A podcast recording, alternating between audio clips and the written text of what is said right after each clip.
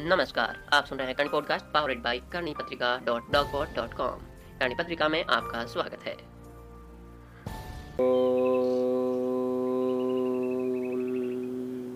लिंग महापुराण की ज्ञान भरी बातों में स्वागत है आपका।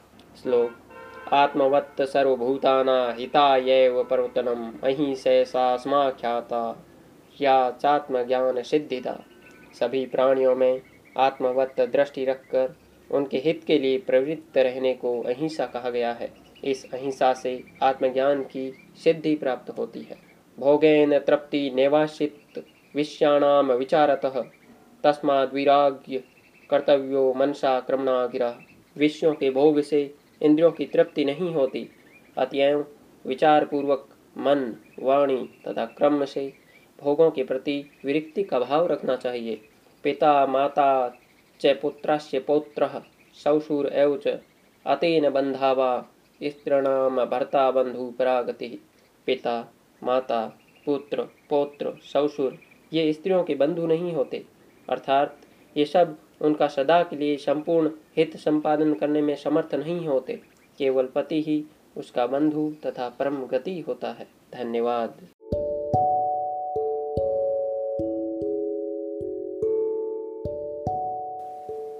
लिंग पुराण की ज्ञान भरी बातों में स्वागत है आपका।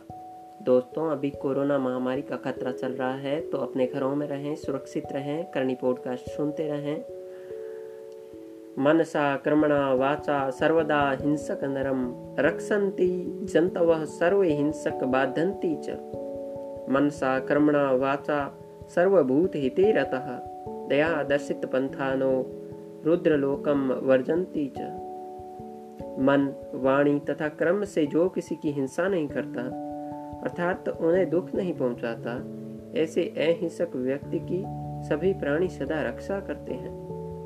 जो हिंसक है, उसे सभी कष्ट पहुंचाते हैं। मन, वचन तथा क्रम से सभी प्राणियों के हित में संलग्न और दया दृष्टि के मार्ग पर चलने वाले रुद्र लोक को जाते हैं। नए विषम काल कुठ्यम नए विषम काल कुठाख्यम संसारो विस्मचते तस्मात् सर्व परितनैन सहरेत सदारुणम। कालकूट नामक विष वास्तव में विष नहीं है, बल्कि संसार ही विष कहा जाता है। अतः पूर्ण प्रयत्न से इस संसार रूपी अत्यंत भीष्ण विष को नष्ट करना चाहिए। अर्थात संसार में मिथ्यात्व का भाव रखना चाहिए। बंधुत्व का भाव रखना चाहिए। नमः शिवाय, शांताय, लिंग रूपाय, ते नमः। ओम शांति शांति।